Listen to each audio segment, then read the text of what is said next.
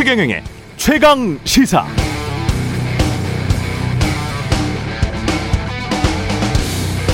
네이버 검색어로 짝입기 기사 하루 40건, 40건, 기레기의 하루. 2018년 한겨레 신문의 기사 제목인데요. 하루에 40건. 클릭 장사하기 위해 쓰는 기사 수준이 어떨진 뻔하죠. 그렇다면 이 수치는 어떤가요? 인터넷 신문 기자 3명 중 1명은 보도 자료를 통째로 베낀 경우도 통째로 베낀 경우도 자신이 생산한 기사로 인식하는 것으로 드러났다. 2018년 PD저널이 한국언론진흥재단의 연구 보고서를 인용한 이 보도에 따르면 인터넷 신문 기자들 3분의 1은 보도 자료를 통째로 베끼고도 그게 자기 기사다. 그렇게 생각한다고 합니다. 그러니까 별다른 취재도 없이 보도 자료나 남의 기사 무작정 베끼면서 제목만 선정적으로 달면서 장사하지만 나는 기자다. 내가 쓴 건 기사다. 이렇게 생각한다는 것이죠. 그럼 팩트가 잘못됐다면 나중에 잘 고쳐서 알려라도 주는가? 미국 뉴욕타임즈나 워싱턴 포스트는 정정 보도를 하게 되면 기사 제목 바로 옆에 커렉션, 정정이라는 단어를 큼지막하게 써놓고 이 기사를 왜 정정하게 됐는지도 또 자세하게 설명합니다. 늦게 알았다, 오기였다, 몰랐다, 독자가 알려줬다 등 자신의 실수, 무지에 대해서 인정합니다. 모르면서 아는 척하지 않죠. 위선 떨지 않습니다. 정직합니다. 그런데 우리는 메뚜기 떼처럼 한번 휩쓸고 가면 그만입니다. 때다 싶으면 엄청나게 베꼈습니다만 나중에 그게 정말 그거였어 하며 팩트 체크하는 곳은 거의 없죠. 팩트 체크가 다 돼도 대부분 외면해 버립니다. 그래서 메뚜기 떼 휩쓸고 간 황량하게 버려진 논두렁 한 구석에서 귀뚜라미 한 마리 울어봐야 계속되는 메뚜기 떼 소리 때문에 잘 들리지도 않죠. 언론중재법은 아니라고 하더라도 우리 언론의 양태는 반드시 뜯어 고쳐야 하지 않을까요? 개혁은 피부를 벗겨내는 고통을 수반합니다. 안일하게 난 하던 대로 할 테니까 내가 아니라 당신들이 좀 해주세요. 지금 우리 언론인들은 혹시 이러고 있는 거 아닙니까?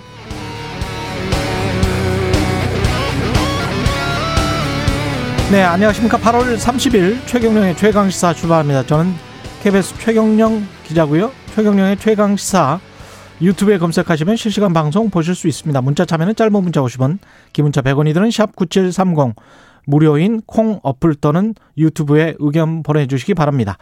오늘 일부에서는 국립외교원 민정훈 교수 연결해서 탈레반이 장악한 아프가니스탄 사, 사태 그리고 미국의 상황 좀 살펴보고요.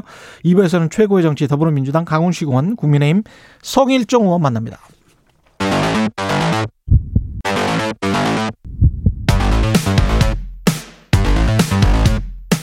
오늘 아침 가장 뜨거운 뉴스 뉴스 언박싱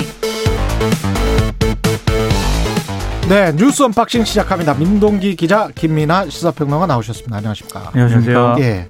오프닝이 언론에 관한 비판이었는데 언론 중재법을 아, 강행할지 안 할지 여당이 고심하고 있습니다.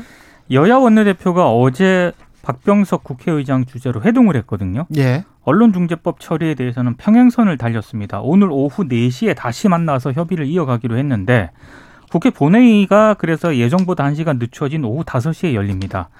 일단 정기국회가 9월 1일 날 개회를 하잖아요. 이때 민주당이 물리적으로는 단독 처리가 가능합니다. 의석수 음. 때문에 예. 뭐 단독으로 얼마든지 그냥 처리 하면 되죠. 그렇습니다. 예. 가능한데 지금 그렇게 할 것인가 이걸 두고 민주당 내부에서도 굉장히 좀 신중론도 만만치 않게 나오는 그런 상황이 반대표가 몇 개 나와도 뭐 171석이면 그렇습니다. 예. 예. 그러니까 지금 민주당 지도부는 아, 좀 갈림길에 서 있는 것 같습니다. 일단 음. 송영길 대표는 계속해서 이거 이 법은 필요하다.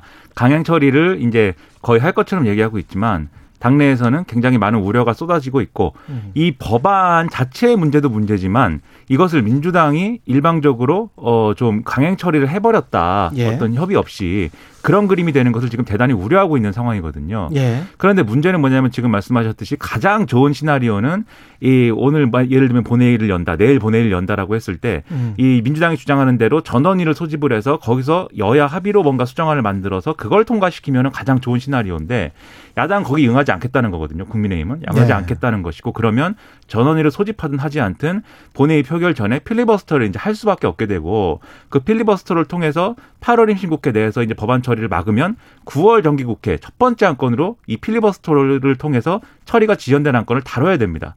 그러면 이게 결국 9월 1일 날 또 강행 처리하는 모습이 될 수밖에 없기 때문에 예. 결국 어 지금 상황에서는 민주당이 가장 이 강행 처리를 하는 모습을 보여주지 않기 위해서는 아예 상정을 안 하는 게 가장 이제 어, 베스트 시나리오거든요. 음. 근데 이제 여러 가지로 또 이 법의 처리가 필요하다라고 주장을 하는 강성 지지층들의 행동이 지금 있는 상황인데 그렇게 할 수 있는 것인가? 오늘 갈림길에 오늘 서 있는 것이라고 봐야 되겠습니다. 제가 우려하는 거는 그 언론중재법이 통과된다고 하더라도 제가 오프닝에서 말씀드린 이런 이상한 관행들 있잖아요. 한국 언론만 있는 이런 이상한 나쁜 관행이죠. 저질의 값싼 뉴스를 생산하고 그걸로 사실상 장사를 하지 않습니까? 그런 수익 구조가 전혀 바뀌질 않거든요. 그래서 이걸 이걸 바꾸는 게 언론 개혁이라고 저는 생각을 하거든요.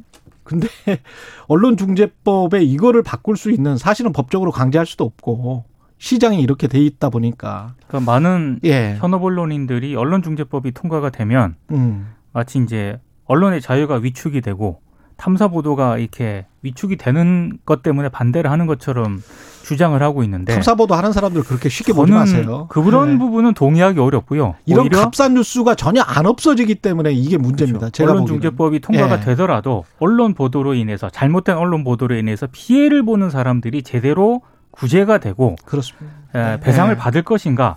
저는 오히려 실효성 측면에서는 문제가 있다고 그렇습니다. 보기 때문에 예. 예. 그렇죠. 예. 실효적이지 않은 것을 그리고 전체적인 어떤 언론 개혁의 어떤 여러 가지 언론이 놓여있는 생태계를 바꿀 수 있는 그러한 대안들은 무시된 상태에서 음. 나 어떤 나쁜 존재가 만들어내는 어떤 아주 사악한 뉴스에 대해서 뭔가 그것을 처벌해 처벌을 더 강화해야 된다라는 맥락 요 하나만 가지고 지금 예. 이렇게 밀어붙이는 법이 정치적 자원은 굉장히 많이 소모되는데 과연 실효적인 것이냐 음. 저도 이제 그 의문이고 만약에 이 법이 그냥 이렇게 처리가 되고 뭐 이렇게 넘어갔을 경우에 예를 들면 뭐 위헌 논란도 있을 것이고 이 법의 어떤 실효성이 논란이 되고 뭐 이런 이 후폭풍들이 있을 텐데 그러면 애초에 언론 개혁을 주장했던 사람들의 어떤 그러한 주장이라든가 음. 이런 얘기- 얘기들은 나중에 정치적으로 다 어떻게 해석되겠는가 그렇죠. 오히려 이제 언론 개혁은 이 법 때문에 사실 온데간데 없어질 수도 있어요. 그래서 음. 이게 이 법을 뭐 통과시켜라 말아라 뭐 이런 차원보다는 본좀더 말씀하신 대로 전반적인 언론 개혁의 실효적인 방안들을 마련을 해서 수기를 해봐야 됩니다. 그렇죠. 정말 예. 이걸 처리하는 게 올바른 방법인 것 같은데 음. 좀 방법을 마련하는 게 필요해 보입니다. 예, 청취자 나지비님 언론법도 중요하지만 믿고 싶은 대로 믿는 사람들도 문제 같아요. 청취자 야노치카님 그나마 언론에 대해 스스로 자성의 목소리를 내는 기자는 어, 극소수 있습니다. 이렇게 말씀을 하셨습니다. 민주당 경선 충청권 공략 총력전을 벌이고 있습니다. 내일부터 대전 충남 지역 그리고 9월 1일부터 세종 충북 지역 대의원 권리당원 투표가 각각 5일 동안 진행이 됩니다. 예, 이 충청권 투표가 중요한 게요. 9월 7일부터 순차적으로 진행되는 대구 경북 강원 대의원 권리당원 투표하고요. 그리고 1차 국민선거인당 76만 명의 투표에까지 영향을 미치기 때문에 그래서 이제 첫 스타트인 충청권 투표가 중요한데 이재명 지사 같은 경우에는 충청권에서 아예 대세론을 증명을 해서 결선 투표 없이 대선 후보를 확정 짓겠다는 전략이고요. 이낙연 전 총리 같은 경우에는 역전의 발판을 마련하기 위해서 충청권에서 상당히 좀 의미 있는 득표를 해야 되는 그런 상황입니다. 그러니까 이게 순회 경선을 통해서 이 선거인단 투표가 공식적으로 발표되는 거는 세 차례입니다. 그래서 9월 12일, 10월 3일, 10월 10일 이렇게 발표가 되는데 9월 12일 날 충청권, 충청권, 대구, 경북, 강원 이 이제 지역들의 이제 결과가 발표가 되고 10월 3일 날은 호남, 제주, 부울경, 인천 뭐 이렇게 발표가 되고 10월 10일 날 경기 서울에 선거인단 투표 결과가 발표가 되는 건데 예, 지금 말씀하신 것처럼 이제 그렇게 그렇게 되면은 첫 스타트가 끊어지는 충청권에서 이재명 지사가 어 정말 이제 어 이후에 이낙연 전 대표가 뒤집을 수 없을 정도의 이런 그러한 이제 결과를 내게 되면은 사실 아 초반부터 게임은 끝났구나라고 하는 그러한 선거인단의 여론에 영향을 미칠 수가 있기 때문에 음. 이후 투표도 다 이재명 지사 쪽에 유리해질 수가 있다 이런 계산을 하고 있는 거고 이낙연 전 대표 측은 전혀 이제 반대의 계산을 하고 있는 거죠.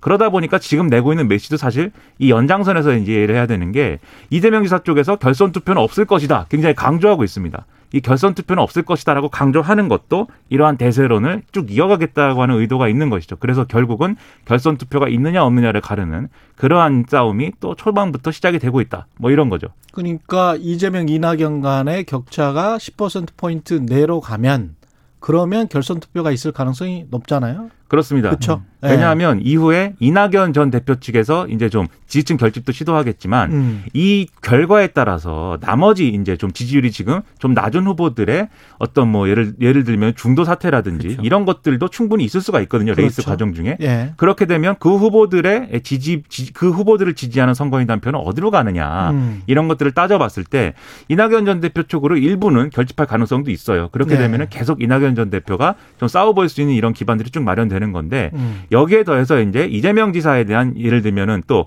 추가적인 여러 가지 이- 이낙연 전 대표 측의 네거티브 공세 뭐 이런 거라든지 음. 또는 기본소득 등과 관련된 정책에 대한 쟁점 이런 게 같이 이제 작용할 거라서 상당히 아마 이 순회 경선은 볼만한 어떤 대결 구도 이런 것들로 진행이 될 것 같습니다. 예. 만약에 결선으로 간다면 결국 이낙연, 정세균 누구 한 명에게 몰아줄 수 있는 가능성 그렇게 된다면 또 어떻게 뭐 아주 드라마틱한 승부가 펼쳐질 수 있는 그런 가능성도 아직은 이- 있겠습니다. 이낙연 전 대표는 이제 그걸 계산을 하고 있는 거고요. 그렇죠? 근데 지금 이제 이전에 발표되는 여론조사 기관들이 발표한 여론조사 있지 않습니까? 예. 그 민주당의 어떤 지지층을 대상으로 한 여론조사를 보면은 음. 아직까지는 이제 좀 격차가 조금 있는 걸로 나오는데. 아직까지는 대세론. 예. 예. 근데 요게 이제 충청권 투표에서 얼마나 좁혀지느냐가 최대 관건이겠죠. 그래서 사실- 게- 음, 예. 계속 이낙연 전 대표 측은 정세균 전 총리 측에게 음. 단일화를 하자고 그래서 계속 얘기를 하면서 여러 가지 가능성을 만들려고 하는데 정세균 전 총리 측은 계속 이걸 뭐 스토킹이냐 이러면서 네, 단일화 안 하겠다 이렇게 얘기를 하고 있거든요. 예. 지금은 이제 상정하기 어려운 그런 시나리오인 것처럼 보이지만 예. 이게 실제로 지금 말씀드린 것처럼 순회 경선이 막 진행되면서 음. 이 결과들이 여러모로 이제 전해지고 이러면 사실 장담할 수 없는 문제가 된다는 겁니다. 그렇습니다. 국민의힘도 비슷한 상황인 것 같아요. 국민의힘 경선 버스 오늘 출발하는데 뭐 따로 버스가 있는 건 아닙니다. 예. 오늘부터 이제 이틀간 후보 등록을 하고요. 예. 장정 이 68일간의 경선 버스 운행을 시작을 합니다. 예. 아, 9월 1일부터 3일 동안 서류 검증을 거치고요. 그리고 뭐 프리젠테이션, 공개 면접, 라이브 방송 등을 가진 다음에 9월 15일 1차 예비 경선에서 8명으로 압축을 하는데 1차 예비 경선은 국민 여론조사 100% 방식으로 진행이 됩니다. 그리고 10월 8일에는 2차 컷오프에서 4명만 남기거든요. 이거는 국민 여론조사 70%, 당원 여론조사 30%고요. 예. 최종 후보는 11월 5일 전당대회에서 당원 50%, 국민 여론조사 50%의 비율로 선출이 됩니다. 11월 5일이 그렇습니다. 이뭐 버스가 오늘 출발하는 겁니다. 9월, 10월 두 달 정도 남았는데 홍준표, 윤석열의 격차가 상당히 좁혀졌고 또 홍준표, 유승민이 또 접전을 벌이고 있는 것 같고 뭐 그런 상황입니다. 이게 여론조사 결과가 그래서 그 여론조사 결과 때문에 이제 역선택 룰 이 얘기가 그래 나오는 건데 그러니까요. 예. 일단 운전대는 이준석 대표가 주장할 주장하는 바에 따르면 버스 운전대는 누가 뽑아가지 않았습니까? 음. 그런데 이제 그 운전대를 지금 일단 잡고 있는 사람은 정홍원 전 총리죠. 선관위원장이기 때문에. 근데 정홍원 선관위원장은 지금 그 얘기를 하고 있어요. 역선택 방지룰에 대해서도 이제 고민하고 있다. 이렇게 얘기하는 걸 보면 음. 상당히 어 이걸 고려하지 않을 수밖에 없는 맥락이라는 게 지금 여론조사 결과를 종합을 해보면 홍준표 후보가 상당히 치고 올라와가지고 홍준표 의원하고 윤석열 이전 검찰총장의 격차가 줄어든 듯 보이지만 만약에 국민의힘 지지층으로 좁혀가지고 얘기를 할 때는 홍준표 의원이 그렇게까지 높은 지지율을 얻지 못하고 있습니다. 그리고 이 그 그런 여론조사 있잖아요. 여당 후 여당 후보, 야당 후보 다 넣어가지고 돌리는 여론조사. 예. 그렇게 하면 홍준표 후보가 얻었던 지지율이 다 사라지거든요. 아. 그래서 홍준표 의원은 상당히 이제 좀 순위가 떨어지게 되는데 음. 그리고 세부적인 이제 그 득표를 어디서 했느냐를 쭉 봐도 이 홍준표 의원을 전폭적으로 지지하는 것처럼 보이는 층은 사실 지난번 KBS 여론조사를 봐도 그렇고 어 열린민주당 지지층이랄지 지금 예? 더불어민주당 지지층 아 그래요? 그렇죠. 네. 이런 분들이 아. 지지를 한단 말이죠. 그러면 이게 국민의힘 경선에서는 과연 이걸 그대로 이제 결과를 인정해야 되느냐 이런 쟁점이 발생을 했기 때문에 아 진짜로 역선택을 하- 하는군요. 근데 이게 이런 맥락인 것 같습니다. 네. 그러니까 어이 호불호가 좀 작동을 하는 것인데 음. 이 질문이 야당 후보 중에서는 누구를 지지하십니까? 잖아요. 음. 그럼 근본적으로 야당을 지지하지 않는 민주당이나 열린민주당 지지층의 경우에 윤석열 전 총장을 선택할 수가 없는 거예요. 그 동안의 적정 맥락 비호감도가. 너무 높으니까. 그렇죠. 그러면 나머지 후보 중에 뭔가 하나를 선택하고 싶은데 네. 그 중에 눈에 보이는 게 홍준표, 유승민 두 후보인 거죠.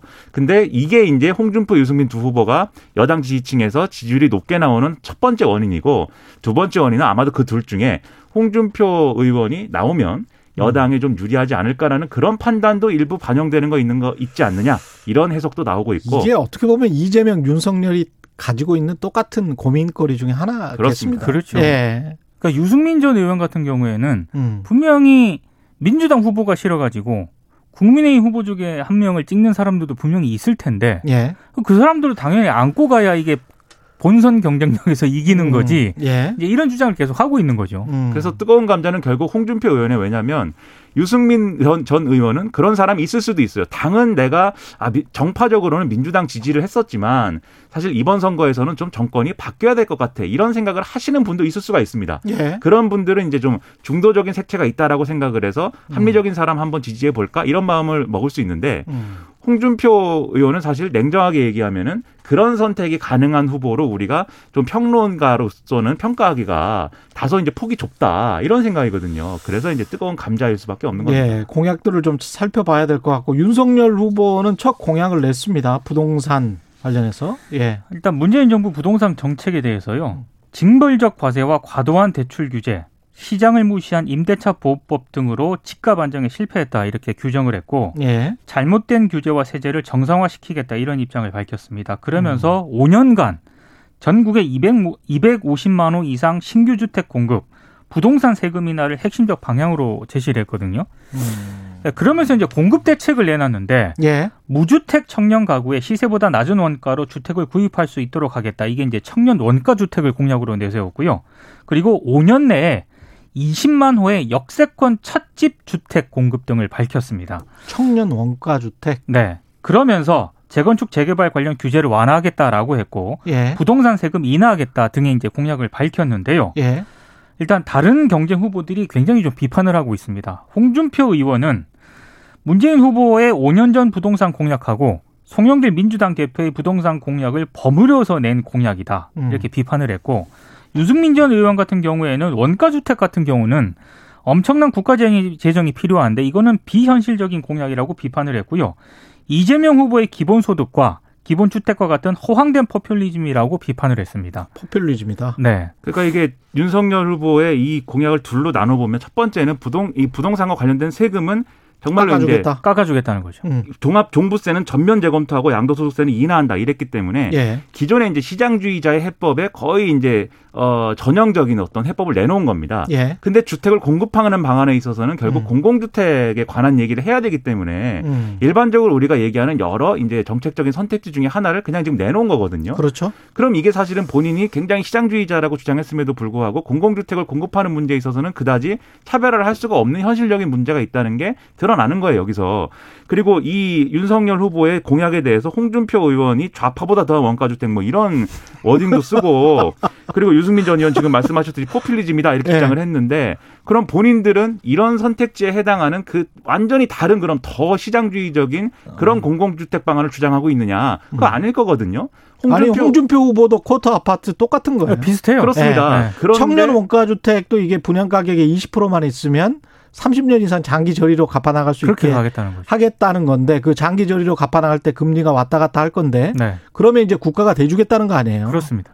그러니까 다 사실은 정부 세금이 수만 되는 성격들이에요. 그렇죠. 그래서 선택할 수 있는 건 어차피 제한돼 있는 예. 건데 그걸 가지고 서로 왜또 거의 비슷한 얘기를 하면서 좌파라고 그러고 포퓰리즘이라고 하고 있는지 조금은 이해가 안 다른 되는 후보가 측면이 있죠. 하면 허황된 다른- 포퓰리즘이다. 다 른 후보가 하면 허황된 포퓰리즘 또는 좌파. 네. 내가 하면 합리적인 보수 뭐 이렇게 되는 것이죠. 서로가 다. 정치가 원래 이런가 봅니다. 잘 적응이 안 돼요, 네, 평론가가. 예, 예, 뉴스 언박싱 민동기 기자 김민아 시사평론가였습니다. 고맙습니다. 고맙습니다. KBS 일라디오 최경영의 최강시사 듣고 계신 지금 시각은 7시 39분입니다. 오늘 하루 이슈의 중심. 당신의 아침을 책임지는 직격 인터뷰. 여러분은 지금 KBS 일라디오 최경영의 최강 시사와 함께하고 계십니다. 네, 대규모 탈출 행렬이 이어지고 있는 아프가니스탄 카불 공항에서 연쇄 자살 폭탄 폭탄 테러가 발생한 이후에 지난 밤사이 미국 드론 공습으로 아프가니스탄 내 IS에 대한 보복을 단행했습니다. 자세한 내용 전문가와 짚어보겠습니다. 민정훈 국립외교원 미주연구부 교수님 나와 계십니다. 안녕하세요. 예, 안녕하십니까. 예, 예.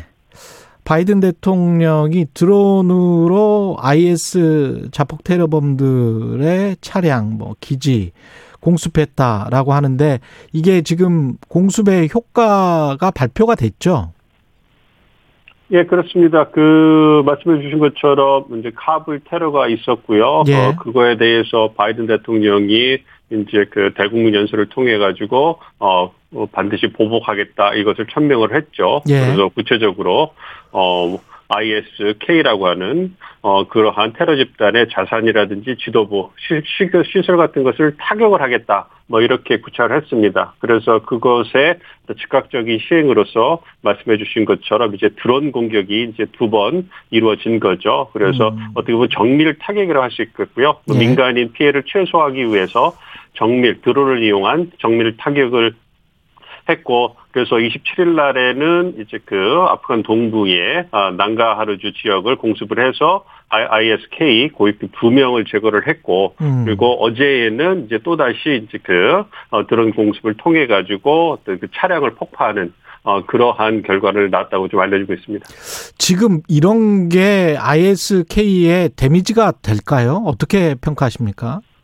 어, 물론 그, 그, IS, 이슬람 국가 지부라고 알려진 ISK를 선멸하거나 이런 부분에서는 뭐 좀 효과가 한계가 있겠죠. 아무래도 이게 비정규전이고 테러전이기 때문에, 음. 어, 그런 한두 번의 공습만으로 이제 그런 테러 조직이 뭐 괴멸되거나 완전히 뭐 흩어진다 이렇게는 볼 수 없겠습니다만, 예. 말씀해 주신 것처럼 카불 공항에서 이제 그 대피하고 있는 어, 외국인들을 중심으로 하고 그다음에 카불 공항에 많은 아프간인들이 여전히 모여 있지 않습니까? 예. 그래서 그런 ISK 같은 그런 테러 조직들이 어 이렇게 그 전 세계에 그 관심이 주- 주목되는 그 상황에서 자신의 존재감을 드러나기 위해서 어, 무자비한 테러 공격을 하고 있단 말이에요. 음. 그렇기 때문에 그러한 부분에 대해서 미국, 그러니까 어떤 그 대피 작전을 주도하고 있는 미국이 어떠한 반, 반응, 대응도 보여주지 않으면 그렇죠. 러면 그런 테러 조직을 인정하는 것이 될 수도 있고 예. 그리고 테러 조직에게 어 이렇게 해도 괜찮구나라는 잘못된 메시지를 던질 수 있거든요. 음. 그렇기 때문에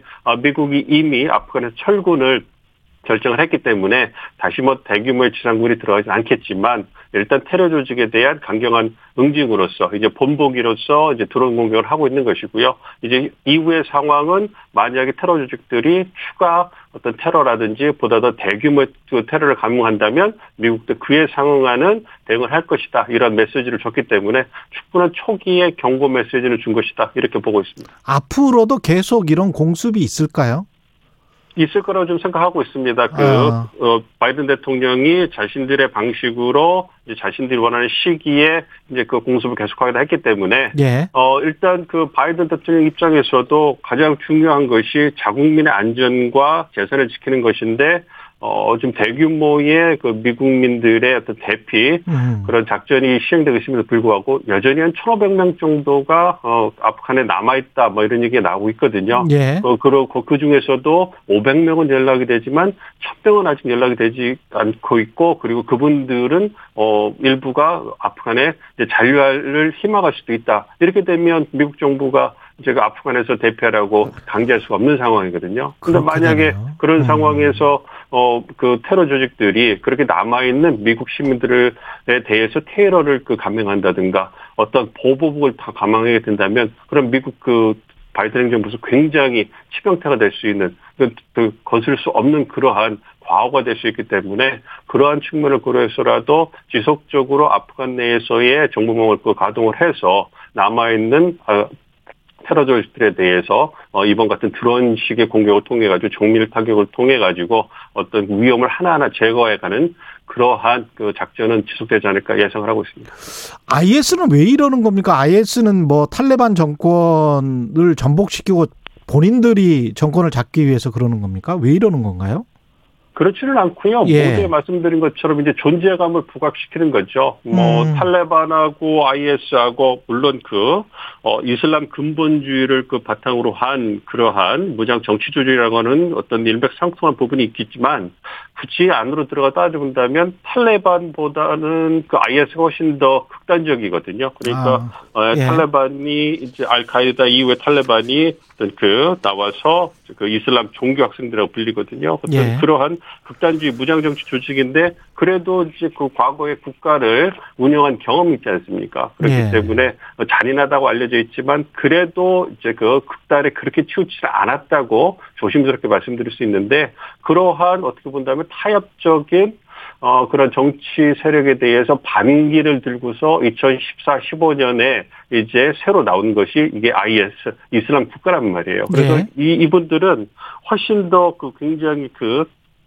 이슬람 그 율법이라든지 근본주의 극단으로 치닫고 있고 사실 탈레반은 어떤 뭐 아프간에서 어떤 그 시리아 샤리아 율법에 따른 통일국가를 세우는 게 목표인데 IS는 이슬람 전역에서 하나의 강력한 종교 국가를 세우겠다는 야망을 갖고 있고 그렇기 음. 때문에 이렇게 큰 그 국가를 세우기 위해서 국가를 운영하는 원리인 그런 이슬람 근본주의를 굉장히 강조하고 있고 어떤 세력이 약하기 때문에 그러한 강경한 입장을 보여주기 위해서 잔혹한 테러를 그 감행하고 있기 때문에 어떻게 보면 탈레반 입장에서는 골치가 아픈 거죠. 왜냐하면 아. 이제 다시 어, 정권을 다시 그 회복을 해가지고 정상 국가로 거듭나고 싶어하는 일단은 뭐 미국과의 그 테러 그 항전에서 어떻게 보면 나름대로 승리를 거뒀고 자신들이 이제 국가를 건설하려고 하는데 여전히 서방 국가들은 미심적인 구- 그 눈으로 쳐다보고 있는 상황에서 그렇죠. IS 네. 사실 그 제3자 입장에서 본다면 말씀해 주신 것처럼 탈레반이나 IS나 무슨 차이가 큰데 뭐 이렇게 보는 의심적인 시각이 많은 상황에서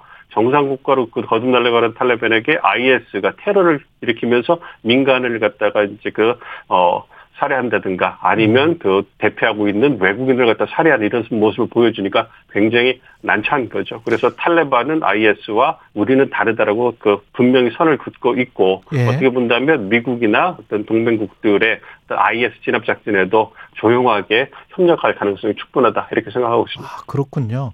미국은 아프가니스탄에서 당초에 왜 철수를 그렇게 빨리 한 건가요? 그 철수가 빠른 것은 아니죠. 그 아, 아시는 것처럼? 예, 이, 예, 20년의 전쟁을 거, 그 했으니까요. 그리고 사실 어 미국이 2001년도에 9.11 그 어, 테러 사건으로 인해 가지고 그거에 예. 대한 그 보복으로서 아프가니스탄 전쟁을 시작하고 이후에 어, 이라크 전쟁까지 시작을 하지 않았습니까? 아, 바이든 행정부 들어서서 예. 조금 좀 템포가 빨랐다는 그런 지적.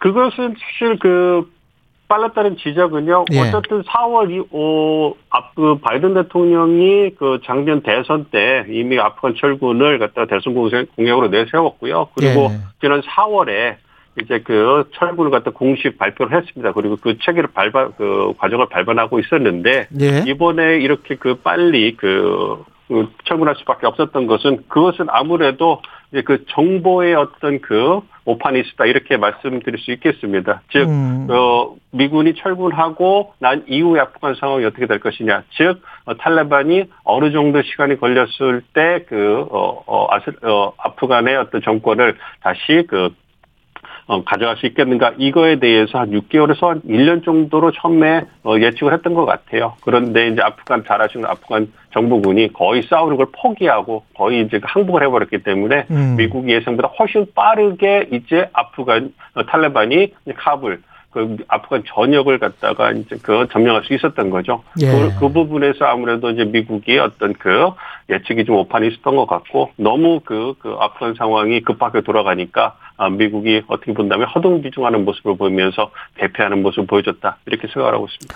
지상군이나 이런 게 이렇게 철수를 한다면 다시 혼란의 상황이 된다고 하더라도 미군이 아프가니스탄에 다시 들어갈 그럴 일은 없겠죠 지상군이 그렇다고 보고 있습니다. 가능성은 크지 않다라고 보고 있습니다. 물론 예. 가능성은 열려 있죠. 말씀드린 음. 것처럼 그 미국 그 아프간에 남아 있는 미국 시민들이 무참하게 살해가 된다든가 이제 미국으로서 도저히 용납할 수 없는 근본적인 국가 이익 즉 어, 국민의 또 생명과 재산을 지키는 부분에서 치명타가 아, 발생하는 그런 사건이 이뤄진, 이루어진다면 그렇다면 미국으로서도 어쩔 수 없, 없이 다시 들어갈 수 있겠죠. 그렇지만 그런 그런 극단적인 상황이 발생하지 않으면 음. 어, 미국이 다시 그 지상군을 파병해서 어떤 끝없는 전쟁이라고 할 수 있는 수렁에 다시 빠질 거라고 생각하지 않고 있습니다. 그래서 예. 어, 말씀드린 것처럼 드론이라든지 음. 어떤 정밀 타격을 통해서 미군의 피해를 최소화하면서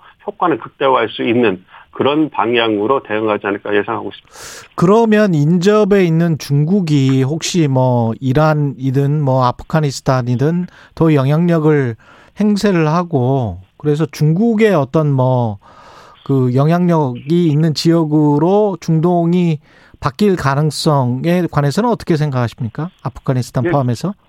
그 부분에 대해서는 그 많은 부분 좀 그 공감을 하는 부분이 있습니다. 어쨌든 이제 그 미국의 가장 중요한 전략적 지역이 아시아로 이제 그 어, 변화가 되면서 어, 음. 과거 중요한 지역이었던 유럽이나 중동보다는 이제 아시아에 보다 방점을 찍고 있는 상황이거든요. 예. 어, 이번에 아, 아, 아프간 철군도 그러한 미국의 전략적 변화를 근본적으로는 반영하고 있다고 생각을 하고 있고요. 이 얘기는 중동 지역으로 본다면 아무래도 그 중동 지역 내 미국의 영향력이 감소되는 부분이고 물론 이것은 어떤 미국 내 에너지 독립과도 연관이 있다고 할 수 있겠습니다만 그러한 그 전략적 요충지인 아프간이라든지 중동 지역에 대해서 이제 그 관심을 갖고 있는 국가들이 많거든요. 뭐 예를 들어 중동 말씀해 주신 중국이나 러시아 같은 경우는 사실 러시아 같은 경우도 과거 그랬죠. 그 아프간에 예, 그 어, 친소 정권을 세우려고 들어갔다가 10년간의 전쟁 후에 굉장히 초라하게 음. 어 이제 그 나올 수밖에 없었고 뭐 그런 부분을 보기 때문에 중국이 군사적으로 개입을 가능할 가능성은 많지 않습니다만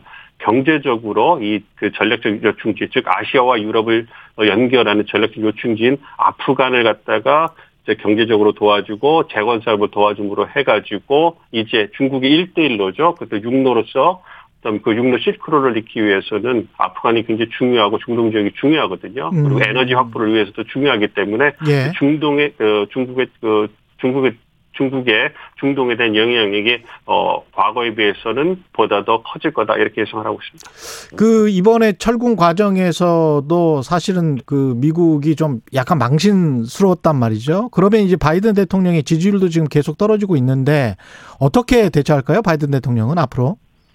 일단 그 바이든 대통령 입장에서는 국내 정치로 본다면 이제 전공법을 선택했다 이렇게 볼 수가 있겠습니다. 예. 그래서 어, 더 이상 이제 국익에 반하는 그러한 전쟁은 하지 않겠다.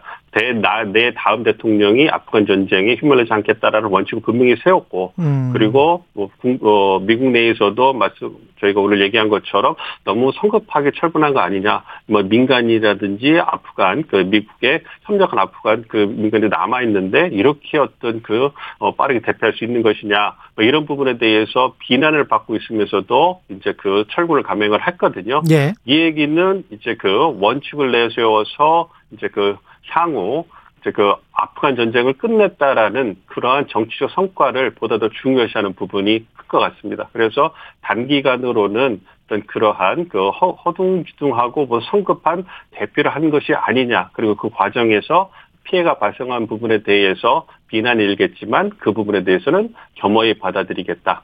어, 그리고 책임을 지겠다. 이런 모습을 보이면서도 일단, 어, 더 이상은 끝없는 전쟁을 그, 하지 않겠다. 그래서 미국의 국익을 지키겠다. 그래서 거기 아프간에 들어가는 돈과 어떤 역량을 국내 문제라든지 대중국 견제에 사용함으로써 미국의 국익, 국익에, 어, 도, 보탬이 되는 그런 전략을 피겠다. 이런 그, 어떻게 본다면 보다도 좀 긴 그, 그림을 그리고 있는 것 같습니다. 그렇기 알겠습니다. 때문에 예. 아무래도 그런 부분에서 단기간, 앞으로 만약에 단기간에 음. 어, 어떤 그 테러라든지 이런 부분에 다시 일어나가지고 미국 국민이 어, 어떤 그, 그 살해가 되거나 피해를 입는 그러한 심각한 테러가 아니라면. 어, 아니라면 예. 그렇다면 단기간에 예. 어떤 비난을 거쳐서 국립외교원 미주연구부 교수였습니다. 고맙습니다.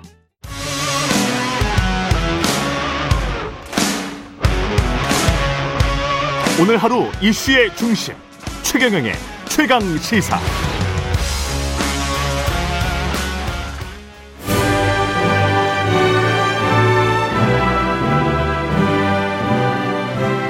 네, 전국의 가장 뜨거운 현안을 여야 의원 두 분과 이야기 나눠보는 최고의 정치. 오늘도 여야 의원 두 분 나오셨습니다. 더불어민주당 강훈식 의원님 나오셨습니다. 안녕하십니까? 네, 안녕하세요. 예, 국민의힘 송일종 의원님 나오셨습니다. 네, 안녕하십니까? 안녕하십니까. 예, 최근의 최강시사 유튜브에 검색하시면 실시간 방송 보실 수 있죠.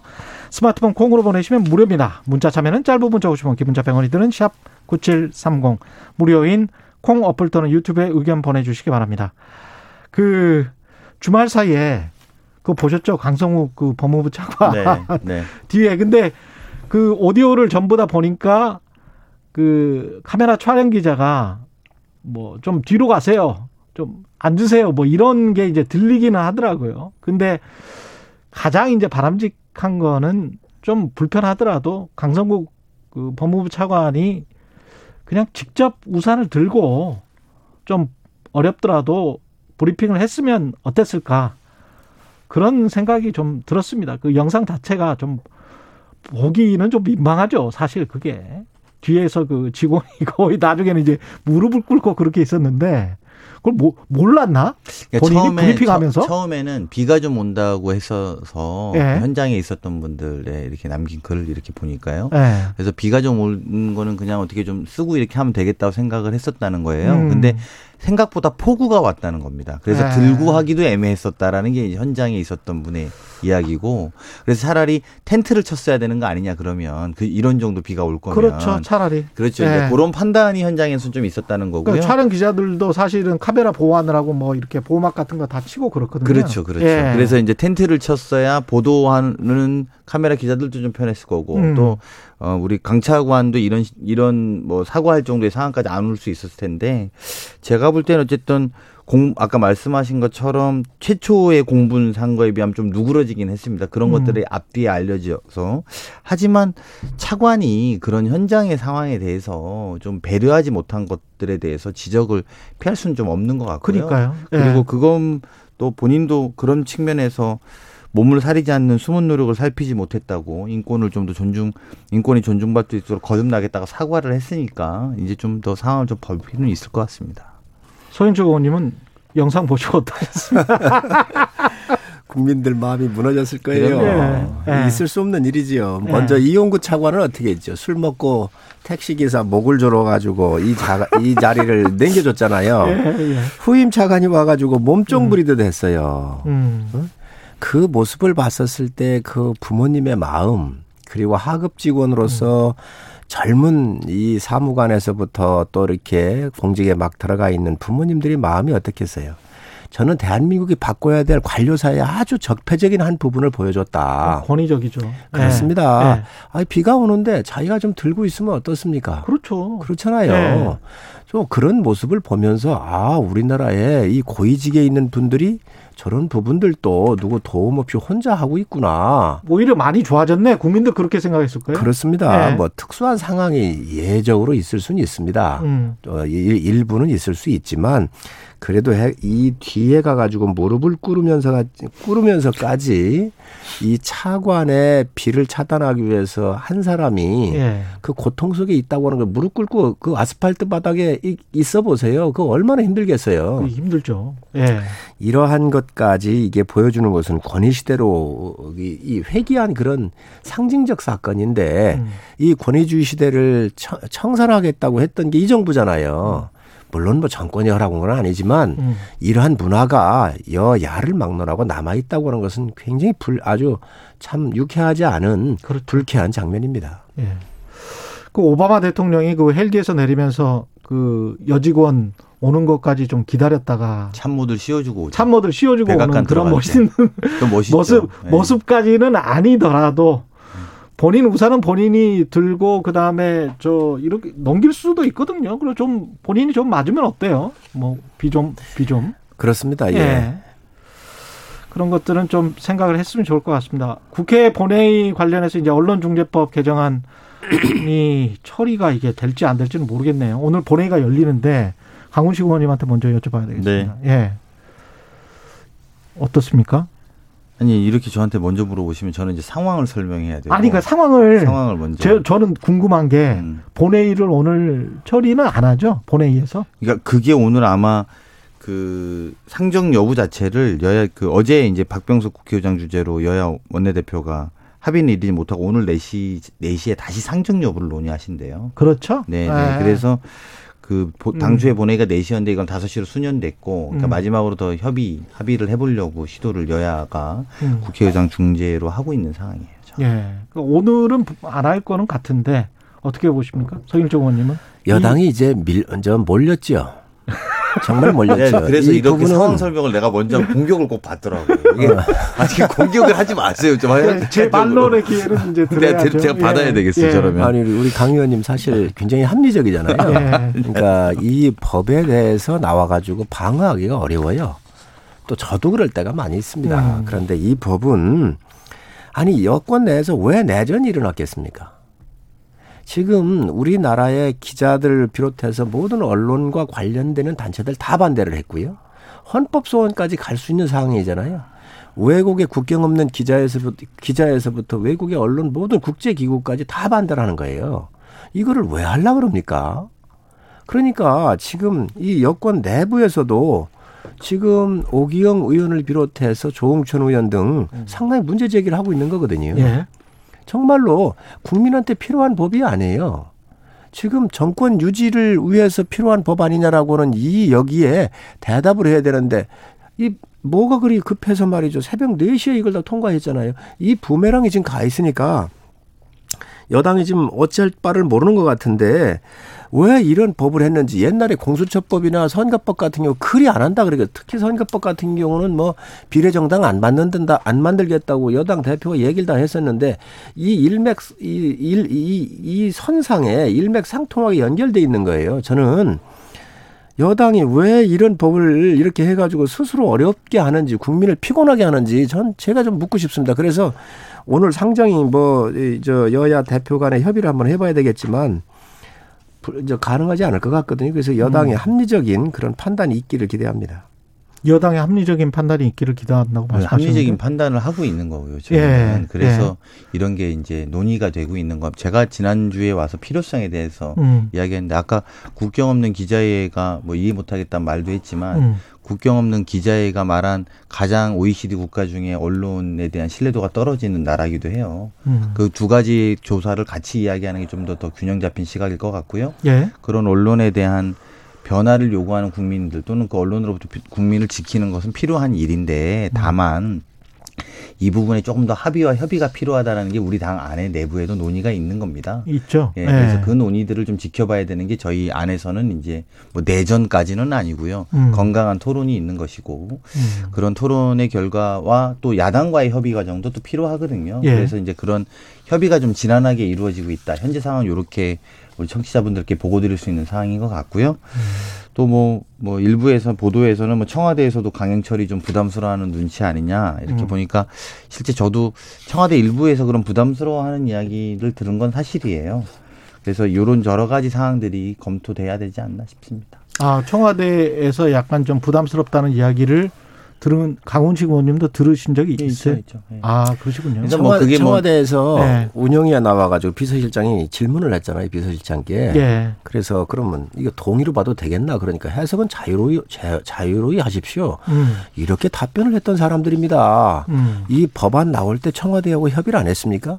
국민 여론이 이렇게 나쁜데 청와대가 몰랐다면 청와대 기능이 안 되고 있는 거예요. 그렇게 자꾸 그렇게 하지 마시고 의원님 그좀 너무 침소봉대하잖아. 그러니까 내가 말씀드릴게요. 국민 여론 그렇게 나쁘지 않아요. 음. 그리고 그 다른 조사를 서로 보는 것 같은데 국민 여론 그렇게 나쁘지 않고요. 언론중재법에 대한 그리고 네. 청와대가 자꾸 야당은 뭐 청와대랑 뭐 여당이 무슨 청와대 출장소라고 이렇게 말씀하시는 논리와 관점을 갖고 말씀하시는데 음. 법안은 법안대로 국회가 해야 될 일을 하고 있고요. 그 과정에 청와대에서도 청와대와 교감할 건 교감하는 거지. 음. 뭐 이법 하나 낼 때 청와대한테 검토 맡고 오고 막 이러지는 않아요. 그러니까 그런 식으로 했던 건 과거 권위주의 정부, 박근혜 정부는 청와대 허락 받고 출장소 역할을 했는지 모르겠지만 우린 그렇게 안 합니다. 그래서 이 그런 강, 정도는 강, 아니라는 강. 강 의원님께서 저렇게 얘기하시면 안 되지요. 왜 그러냐면 국민 여론이 나쁘지 않다 그러는데 정말 안 나쁩니까? 아니 국민 여론조사 할 때요 가짜 뉴스 이거 벌할까요 말까 하면 다 벌어야 한다 그래요. 버려야죠. 가짜 뉴스를 핑계 대 가지고 언론에 비판을 막으려고 하는 재갈을 물리려고 하는 거에 대한 이 지식인들의 이야기를 왜 못 듣습니까? 그리고 내부 합의가 안 됐다고 얘기를 하는데 나 내부 합의를 안 하고 사, 저 법사위까지 통과를 합니까 상임위하고? 아니 이게 여당이에요? 내부 합의에 아니, 대한 문제가 내부 아니라 합의. 토론의 아니, 여지가 있다라는 기자들이 거죠. 질문을 했어요. 외국 기자가 외국 기자들 불러가지고 저 당에서 얘기했죠. 신간담회도 했죠. 자 네. 그런데 그러면 이 가짜 뉴스에 대해서 이 징벌 여러 가지 이 법들이 있는데 그러면 외국사도 외국 언론사도 이게 해당이 됩니까? 그러니까 음. 뭐라 그랬어요. 법무부는 해당 안 된다 그러고 여당에서는 해당 된다 그러고 아니 이 아니 이런 정당 보셨어요? 이런 여당 보셨어요? 지금 있잖아요. 이거는 자유민주주의의 기둥을 허물리는 거예요. 이 자유민주주의를 수호하려고는 여당이 아니고 이 언론 자유를 완전히 말살하려고 그러고 비판을 못하게 만들려고 하는 이 부분에 대해서 지금 내부 협의를 하고 있다고 그러면서 해당 상임위를 통과하고 법사위까지 통과를 해서 본회의를 앞둬놓고 지금서 내부 협의를 하고 있다 그러면 국민들한테 뭐라고 설명을 할 겁니까? 저는 이 부분에 대해서는 있을 수 없는 일이라고 생각을 해요. 여당은 책임을 지고 하는 겁니다. 책임 저희가 지죠. 예, 그런데 지금 이 부분에 대해서 여당의 책임 때문에 이 혼란이 여기까지 왔고 청와대 또한 해석은 자유롭게 하라고 그러면서 이거에 대해서 통과를 하려고 하다가 지금 와가지고 너무 큰 반발이 오면 여당이 잘못했습니다. 다시 검토하겠습니다라든지 하- 이렇게 국민 사과를 하고 갈 일이지 이 일에 대해서 지금 내부를 협의하고 있다. 아니 지금 두 개의 법안 법사위까지 새벽 4시에까지 열어가지고 그렇게 급하게 처리해놓고 나서 지금 와가지고 내부 협의한다 그러면 있을 수 없는 얘기입니다. 네. 그에 대한 비판을 여당은 분명히 받아야 합니다. 네, 뭐 내부 협의라는 표현에 대해서 계속 한 세 번 정도 강조해 주셔서 감사합니다. 네, 당이 이제 그런 정도의 토론과 논의는 계속 뭐 본회의 통과되고 난 뒤에도 할 수 있다고 생각합니다. 이견은 계속 존재하는 게 어. 저부터 당연한 거죠. 그리고 어떤 법안을 내는데 일사불란하겠습니까? 강도나 수위에 대해서 다 다를 수 있습니다. 예, 그리고 지금 말씀하신 것처럼 예. 계속 수정안도 본회의에서 심지어 도출하기도 하지 않습니까? 예. 그럼 본회의 수정안 낸 것들은 다 야당이든 여당이든 지금까지 수정안 낸 건 다 잘못된 거겠습니까? 음. 이런 과정에서 여론도 수렴되고 논의도 되고 이런 것들을 다 반영하는 노력이 조금 더 나, 나은 법안을 만드는 지난원 과정이라고 저는 생각하고요. 법안을 정해놓고 밀어붙이는 게 일사불란하다는 것으로 설명될 수 없듯이 음. 이 과정이 잘못됐다라고 표현할 수 없다고 좀 보고요.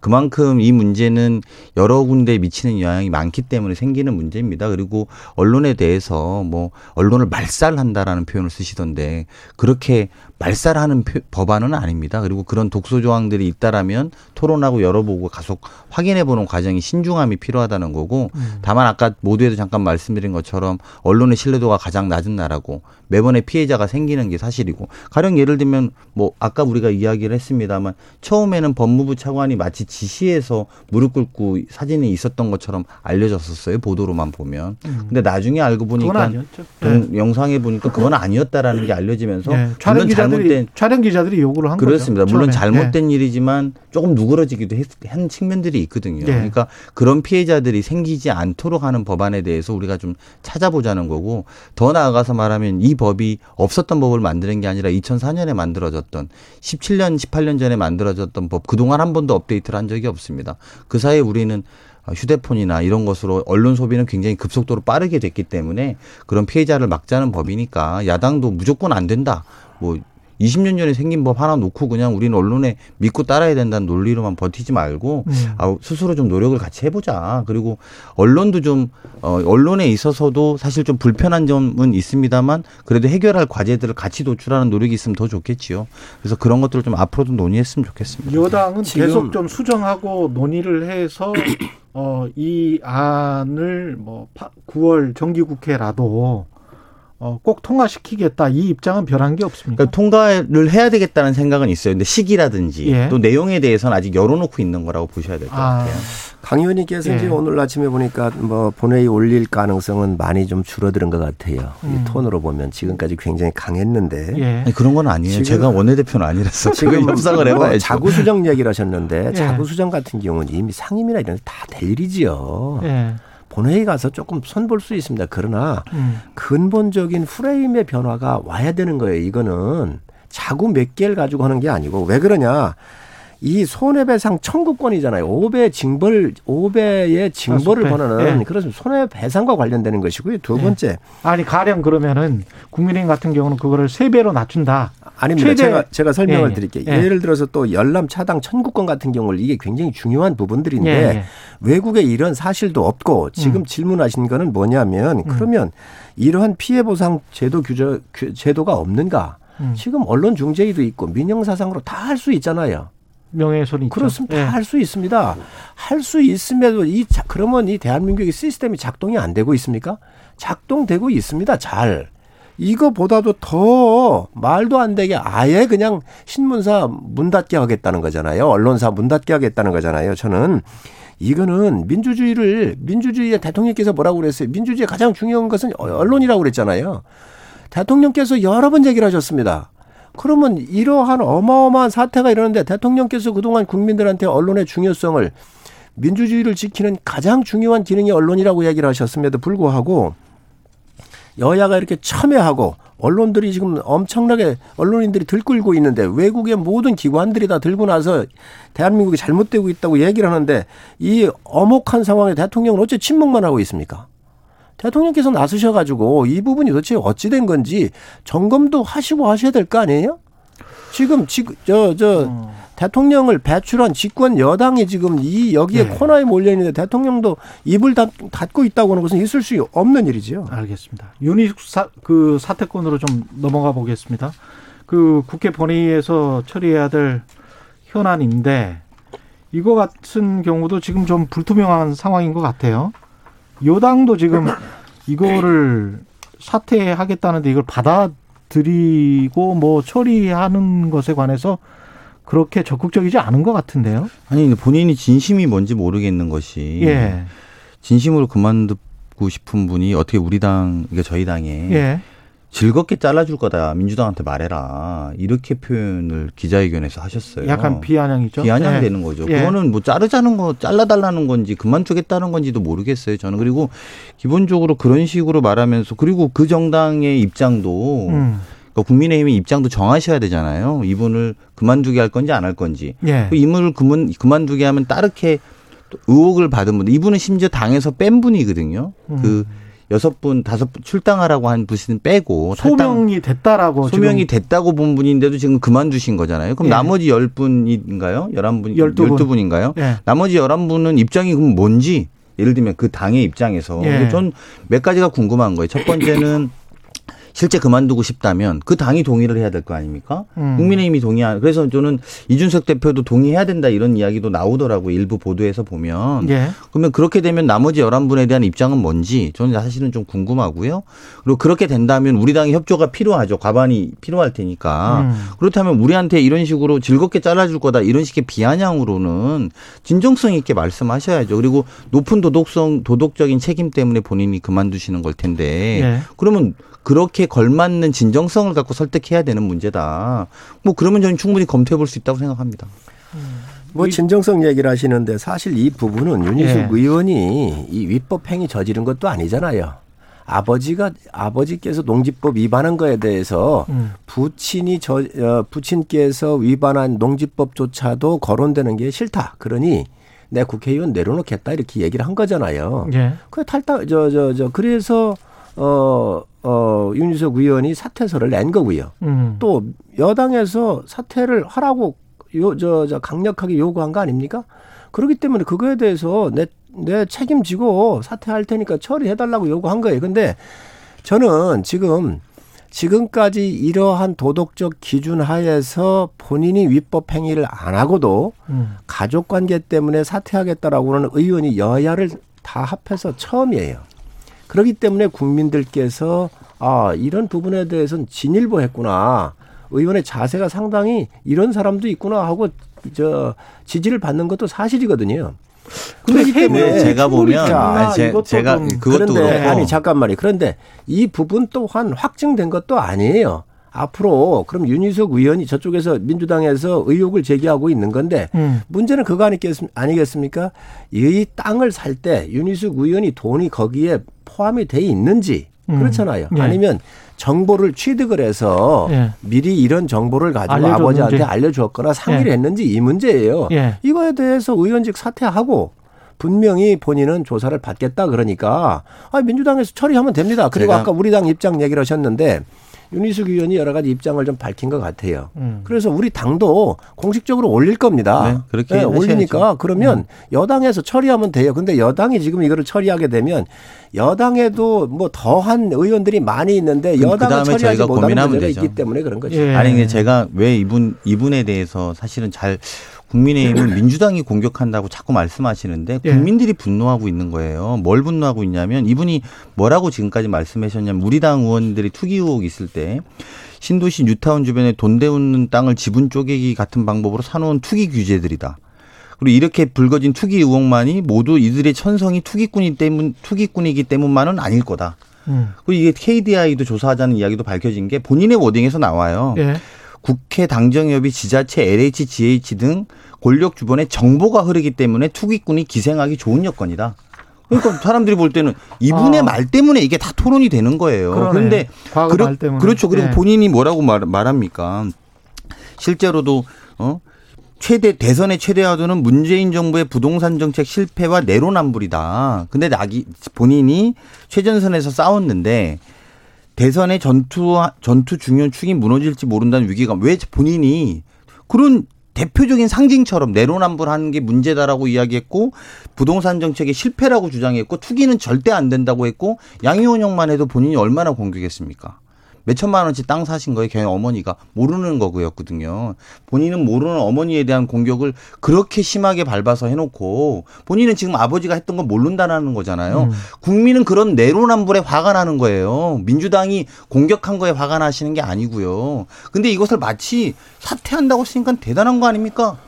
무슨 사퇴를 하세요? 죄를 다 달게 받으시고 조사를 받으세요. 죄가 있으면 받으면 되고 없으면 해명해야 되는 거잖아요. 그리고 없다면 그 문제점에 대해서 밝혀야 되는 거예요. 국민들은 의혹이 있다라는 거고 그리고 본인이 지금까지 해왔던 말빛에 대해서 지적하고 있는 겁니다. 그렇게 독한 말로 공격하더니 당신은 정작 당신의 아버지에 대해서 몰랐다라는 이야기다. 근데 이것도 저는 웃기다고 봅니다. 이 무지가 책임 회피의 이유일 수 있냐? 저는 그럴 수 없다고 봅니다. 왜 이렇게 공격했던 분이기 때문입니다. 아까 말한 구체적인 워딩으로 보면 거의 너무나 많게 있어요, 이분은. 그리고 이렇게 만약에 무지가 용서된다면 그게 유니스 기준이 생기는 겁니다, 앞으로. 국회에는. 아, 모르면 됩니다. 이런 논리로 따지면요. 기초단체장, 광역의원, 기초의원 4천 명에 육박하는 사람들도 앞으로 전부 다 우리 아버지가 땅 산 거 저는 몰랐어요. 연락 안 하고 살았어요. 이렇게 끝낼 수 있습니다. 이런 식으로 제가 볼 때 기준을 새로 세운다는 건 아주 심각한 문제라고 생각하고 이게 내로남불입니다. 야당이 지적해왔던. 내로남불 위선 얘기했는데 민주당이 내로남불과 위선을 얘기할 수 있나요? 아니 왜요? 이렇게 이런 아니, 상황을 보고 설명을 아니, 안 아니, 하시면 왜좀 못한다고. 생각하세요? 내이 사람을. 설명하셔야죠. 이 아니, 부분에 들어보, 대해서. 들어보세요. 내로남불 위선을 지금 민주당이 얘기할 수 있는 조국 사태 났을 때 윤미향 아니, 사태 났을 이분 때. 이분 이야기를. 아니 왜요? 이런 것들이 다 연결돼 있기 아니, 때문에 국정농단 했다고 제가 달라요? 그 내로남불과 이야기가. 위선의 원조가 민주당입니다. 알겠습니다. 네? 그리고 윤희수 기준 얘기를 하는데요. 음. 자, 지금 이 윤희수 기준이라고 하는 게 뭡니까? 아니, 민주당이 기준 다 세우는 거예요. 김우겸은 뭐라 그럴 거예요? 양이원영, 아니, 지금 얘기를 하셨는데, 양이원영 같은 이런 의원들 얘기를 해, 얘기를 하시는데, 거기 개발 지구에 바로 붙어 있는 땅 아닙니까? 옆에. 아니 무슨 윤희숙 의원이 여기에 기준을 낸다는 거죠. 그러기 때문에 책임지고 의원직을 내려놓지 않습니까? 그러면 양 의원 내려놨습니까? 김희규 의원, 김희규 의원 청와대 나온 이후에요. 의원직을 오히려 승계받은 사람들입니다. 그런데 민주당이 어떻게 윤희숙 의원한테 지금 그저 어? 그 새로운 기준을 세워간다 그러면서 윤희숙 의원을 내로남불이다 위선이다라고 이렇게 공격할 수가 있죠. 저는 정말로. 민주당은 이 부분에 대해 아니 그럼 민주당 의원부터 내려오는 나는- 사람 한 사람이라도 있으면 얘기해 보세요. 잠깐만요. 의원님. 내려놓고 안 내려놓고가 본질이 아니 본인이 했던 말빛에 대한 이야기예요. 본인 뭐라고 했냐면 이런 표현도 해요. 오랫동안 넓게 조사하는 게 좋다고 생각한다. 여당이든 야당이든 이런 것에 연루된 사람은 모두 아웃시켜야 된다. 본인이 한 말이니까 본인이 나가야 돼요. 그래 나간다고 양의원이- 하잖아요. 아니, 그 내보내주세요. 문제가 아니, 그 내보내주세요. 우리 당도 찬성할 테니 내보내주세요. 청취자들도 들으실 거예요. 이분이 이렇게 한 말빛들이 너무 많아요. 인터넷에 지금 들어가서 페이스북만 봐도 몇백 개씩 나와요. 몇십 개씩 나와요. 저는 정치인의 이렇게 말 바꾸기, 말장난 하는 것이 내로남불이라는 거예요. 여당이든 야당이든 그런 지적 받아야죠. 우리 당이 잘못한 지적에 대해서 피하고자 말씀드리는 게 아니에요. 이분이 피하지 못할 거라는 거예요. 그리고 이 지적 때문에 본인이 사퇴한다라는 게 중요한 게 아니라 저는 정정당당히 조사를 받고 밝힐 걸 밝히고 거기에 따른 응당, 응당한 조치를 받으시면 되지 본인의 사퇴로 전환하면서 두 번째 기자회견 때 뭐라고 합니까? 여당의 의원들은 한 명씩 이름을 거론하십니다. 그렇게 말씀하시면 안 돼요. 본인이 조사받고 겸허하게 만약에 겸허하게 떠나신다면 의원님 말씀이 맞습니다. 내가 이러이러한 말빛이 있고 이러저러 해서 겸허하게 조사받고 문제가 되는 시 저는 사퇴하겠습니다. 예. 이러면 사람들이 오히려 감동했을 거예요. 근데 두 번째 기자회견 때 나와서 마치 지금까지 내가 무죄면 당신들도 다 그만둬야 돼라는 식의 논리로 아니, 강 의원님, 저도 또좀 합시다. 공격을 해서는 옳지 않습니다. 아니 이- 저도 좀 합시다. 예, 왜냐하면 예. 아, 시간이 지금- 한 2분밖에 안 예, 남았는데. 윤희숙 의원은 의원직 내려놓고 자연인의 신분으로 돌아가서 다 조사받겠다 그랬어요. 공수처가 안 되면 다른 부처에서라도 받겠다고 얘기를 했거든요. 안 받겠다고 한 게 아니에요. 예. 왜 그거에 대해서는 그렇게 가리십니까? 본인이 진정성 있게 얘기를 했어요. 그러니까 여당이 아, 사퇴 냈으니까 아니, 처리하면 당연한 거예요. 됩니다. 그거는 조사 받아야 돼요. 안 받을 수 없어요. 그런데 의혹이 마치 안 있는데. 받, 아니 마치 안 받는 것처럼 얘기를 누가 안 하는데 받는다고 그랬어요? 아니 지금 안 받으려고 피한다고 그러잖아요. 받으시라고요. 그냥 당연한 거니까. 그러니까 아 그럼 의원직 사퇴하겠다고 하는 거를 여당에서 처리하십시오. 지금. 여당이 여당이 궁색하지요. 부동산 실패해서 지금 자산 격차를 어마어마하게 벌려놨고 여당의 의원들이 얼마나 그동안 내로남불 하면서 조국 사태에서부터 이 부동산 문제까지 얼마나 많은 실정과 거짓과 유선으로 일관을 했습니까? 그나마 윤희숙 같은 경우는 그래도 시원한 폭포수 떨어지는 것처럼 자기 의원직까지 사퇴하고 자기 문제가 아니지만 도덕적으로 책임지겠다고 한 사람인데 아 옛날에 그런 비, 비난도 못 합니까? 그 비난한 거에 대해 책임을 졌기 때문에 의원직 내려놓은 거예요. 그런 여당이 처리하십시오. 서김철 의원님 이거 한 가지만 여쭤볼게요. 역선택 그 방지 조항 관련해서 후보들끼리 지금 이야기가 많잖아요. 이거는 어떻게 결정이 됐습니까? 결정 안 됐습니다. 어, 어떻게 앞으로 선관위에서 계속 논의를 하게 될 겁니다. 우선 예. 경준위에서는 예. 어, 그 조항을 안 넣는 거로 해가지고 의견이 올라왔고요. 그 조항을 안 넣는다는 게 어, 역선택 방지를 안 한다는 거지요. 아, 예. 역선택 방지 안 예. 하고 그냥 국민 여론조사 하겠다? 그 렇습니다. 100%? 그렇습니다. 기존에 있었던 원칙대로 가겠다라고 하는 게 이제 음. 경준이 아니었고요. 예. 이제 경준이는 임시 특별기구에서 검토의 의견을 낸 것이고 예. 이거에 대해서 결정은 선관위에서 하게 될 겁니다. 후보들 간에 계속 이야기는 있겠네요, 그러면. 아, 유불리에 따라서 뭐 그 부분에 대해서 후보들이 의견 내는 것은 아, 지극히 자연스럽고 정상이죠. 왜냐하면 국민의힘 경선 버스 때문에 이게 지금 홍준표 후보가 지금 치고 올라가잖아요. 그 현상에 관해서는 마지막으로 한마디만. 홍준표 후보는 전 두 가지가 있다고 생각을 해요. 올라가는 게. 예. 우선 홍준표 대표께서 굉장히 재미있으신 분입니다. 재밌다. 예, 먼저 대선 후보로 나오셨을 때도 20, 20 30대들이 어, 저 후보가 좀 재미있구나. 예. 그리고 아주 재미나게 여러 음. 가지 연설도 하시고 이런 이런 부분들이 있구나 번째. 이렇게 얘기를 하셨고 두 번째 문제는 이제 막말 프레임이 갇혀 있었잖아요. 음. 그런데 전번에 나오셔 가지고 대표께서 여러 가지 얘기를 하셨는데 나보고 막말이라고 그러는데 음. 아이 뭐 이재명 후보는 쌍욕하는 사람이다 이렇게 얘기를 하셨어요. 참 그걸 저는 알겠습니다. 굉장히 그 한마디에 재밌습니다. 그 여러 가지 예. 것들을 한번 두분 말씀 벗어 던진 잘거 아닌가. 생각합니다. 최고의 정치 국민의힘 성일정 의원 더불어민주당 강훈지 의원이었습니다. 고맙습니다. 네. 오늘처럼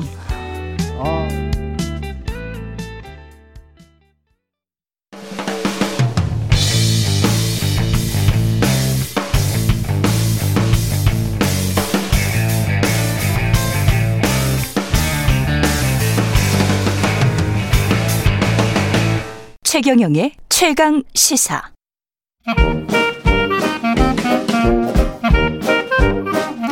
네, 최경영의 최강 시사 경제합시다. 월요일은 명쾌한 경제 이야기 해보고 있습니다. 박종호 명지대학교 특임 교수 나와 계십니다. 안녕하십니까? 예, 안녕하세요. 예.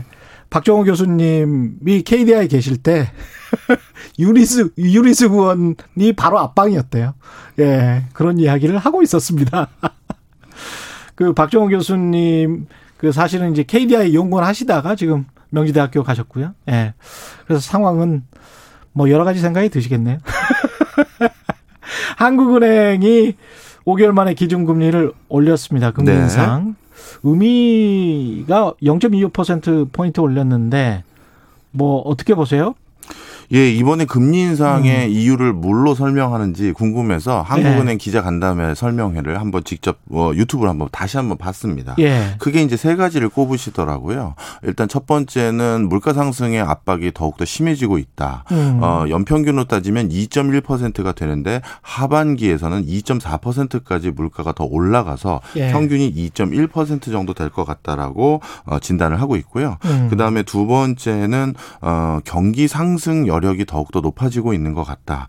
어, 우리나라의 잠재 성장률은요 코로나19 이후 어, 고용이 축소되면서 2%로 오히려 떨어졌습니다. 예. 예, 그럼에도 불구하고 올해 한국은행이 점치고 있는 경제 성장률의 수치는 4%를 넘는 4%? 수준이거든요. 예. 자, 그러면 잠재 성장률에 비해서 두 배 가까이 경제가 성장했다라는 것은 분명 지금 경제가 상당히 호조를 보이고 있다라고 판단을 한 것 같습니다.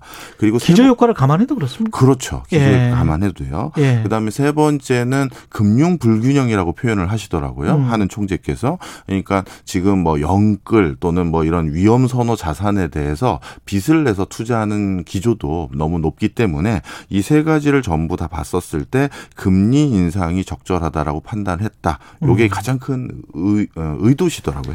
우리가 주요 선진국 가운데서 지금 가장 빠릅니까 금리 인상이 스타트가? 네, 맞습니다. 사실 중국 같은 경우는 코로나 19를 가장 빨리 극복했기 때문에 긴축의 기 조를 먼저 보인 건 사실이지만 중국은 우리가 선진국으로 분류하는 그- 나라는 아니니까요. 그래서 네. 선진국들 중에서는 실질적으로 한국은행의 금리 상승이 가장 먼저였다라고 볼 수가 있고요. 음. 어, 이거는 뭐 굉장히 이례적인 거냐? 그렇지는 않고 바로 직전에 이렇게 글로벌리 큰 불황이 있었던 게 글로벌 금융위기잖아요. 예. 그거랑 가- 같이 비교를 해보면 음. 어, 미국에서 미국 연준에서 금리 인상 기조라든가 테이퍼링의 기조라는 것을 언급을 할 때 우리가 언제쯤 할지 도 모른다라는 어떤 어, 전망치를 제시했었을 때 그 당시에도 한국은행이 먼저 선도적으로 금리를 올린 적이 있습니다. 그렇죠. 이거는 예. 어, 규모가 조금 작은 나라 같은 경우는 음. 환율의 안정이라든가 이런 걸 도모하기 위해서 음. 조금 선제적으로 금리 변동을 하는 경우들이 종종 있습니다. 우리나라 같은 경우 2019년 경제 규모를 되, 되, 되찾은 가장 빠른 나라 선진국들 중에서도 그렇기 때문에 그런 측면에서도 이제 경제 성장률이랄지 그 다음에 가계 부채랄지 이런 것들 여러 가지 가- 감안했을 것 같습니다. 맞습니다. 예. 근데 이제 한 가지 이제 뭐 언론뿐만 아니라 예. 우리 국민분들께서 이 한국은행의 이런 기조들을 이해하실 때 꼭 기억하셔야 될 게 있습니다. 우리는 이제 한국은행도 국가의 중요한 기관이기 때문에 그럼요. 국가 경제의 지금 상황들을 전반적으로 언급하시면서 지금 예를 들어서 부동산 가격이 이렇게 많이 오르는데 하느니 금리 안, 안 올리고 뭐 하는 거냐라든가 이런 표현들을 많이 이제 링크시켜서 하시거든요. 예. 그런데 모든 국가 기관은 한국은행을 포함해서 모든 국가기관은 그 국가기관의 설립 목적과 가장 중요한 미션이라는 게 다 있습니다. 그러니까 각각의 그 본인들이 해야 될 역할이라는 걸 법으로 명시를 해놨거든요. 그렇죠. 근데 한국은행에서 법으로 명시되어 있는 첫 번째 문구는 당연히 물가 안정입니다. 물가 안정. 예. 예. 그럼 물가 안정이라는 것에 포- 초점을 두고 그걸로 바탕으로 해서 안정적인 경제 성장을 도모하는 여기에 방점을 찌는 것이지 그 물가 안정과 경제의 안정적인 성장의 한 중요한 축이긴 하지만 하나의 요인인 부동산만 보고 금리를 올리거나 낮추는 경우는 절대 없거든요. 그렇습니다. 예. 이번 같은 경우도 이번 같은 경우도 물가가 한은의 목표인 2%를 분명 훌쩍 넘을 게 확실해 보였고요. 음. 경제 성장률도 너무 과열됐다라고 볼 정도로 어, 잠재 성장률에 비해서 두 배 가까이 올랐기 때문에 어, 본인들이 금리를 올린 것이라고 얘기를 했었을 뿐이지 예. 어, 부동산 가격이 너무 많이 치솟아서요라고 표현한 문구는 지금까지 한은의 발표 중에서 이 요번 것만을 말한 게 아니라 음. 과거를 모두 합쳐서도 한 번도 없었습니다. 있을 수가 없다. 네. 예. 그거는 부동산도 중요한 요소로 감안을 하지만 음. 그게 가장 결정적인 요인은 아니라는 걸 꼭 기억해 주시면 좋겠고요. 예. 이번에는 기자 간담회에서 분명 그 질문이 나올 것 같아서 제가 그것 때문에 사실 뭐 거의 한 시간 가까이 분량을 다 보고 음. 왔었는데 역시 어느 기자님이 여쭤보더라고요. 하더라고요. 예. 부동산 가격이 이렇게 오른 게 기준금리 올리는 걸로 잠재워집니까? 예. 라는 질문을 했었는데 한은 총재님의 말씀은 명확했습니다. 부동산 가격 추이라는 것은 기준금리만 가지고 결정되는 것이 아니라 음. 소비자들이 앞에 부동산에 대해서 어떤 심리적인 어떤 전망을 하고 있는지 그리고 정부가 얼마나 공급하고 있는지 정부의 기타 부동산 정책이 어떻게 되는지에 따라서 다 결정되는 것이지 음. 기준금리만 가지고 그걸 잠재운다 어떻게 변한다 이렇게 얘기할 수 없습니다라고 딱 얘기를 하더라고요. 그러니까 하- 한국은행은 한국 경제의 전반적인 상황, 전반적인 물가를 보고 결정을 하는 것이지 부동산 가격만을 보고 결정을 하지는 않는다. 어떻게 보면 기압골이 저기압에서 고기압으로 바뀌는 것일 뿐이고 국지적으로 폭우가 내리든 뭐 국지적으로 해가 해가 쨍쨍 네. 쬐든 그거는 재정 당국의 이야기지 맞습니다. 한국은행의 소관은 아니다. 우리는 기압골이 왔다 갔다 하는 곳이다. 그렇죠. 예. 국가 전반의 어떤 공기적인 분위기를 자주 자주지하는 게 기준금리인 것이지. 그렇죠. 그 중에 하나가 비싸졌고 하나가 싸졌다는 거를 기준금리로 컨트롤할 수 있다. 그건 앞뒤가 안 맞는 거죠. 음. 그렇죠.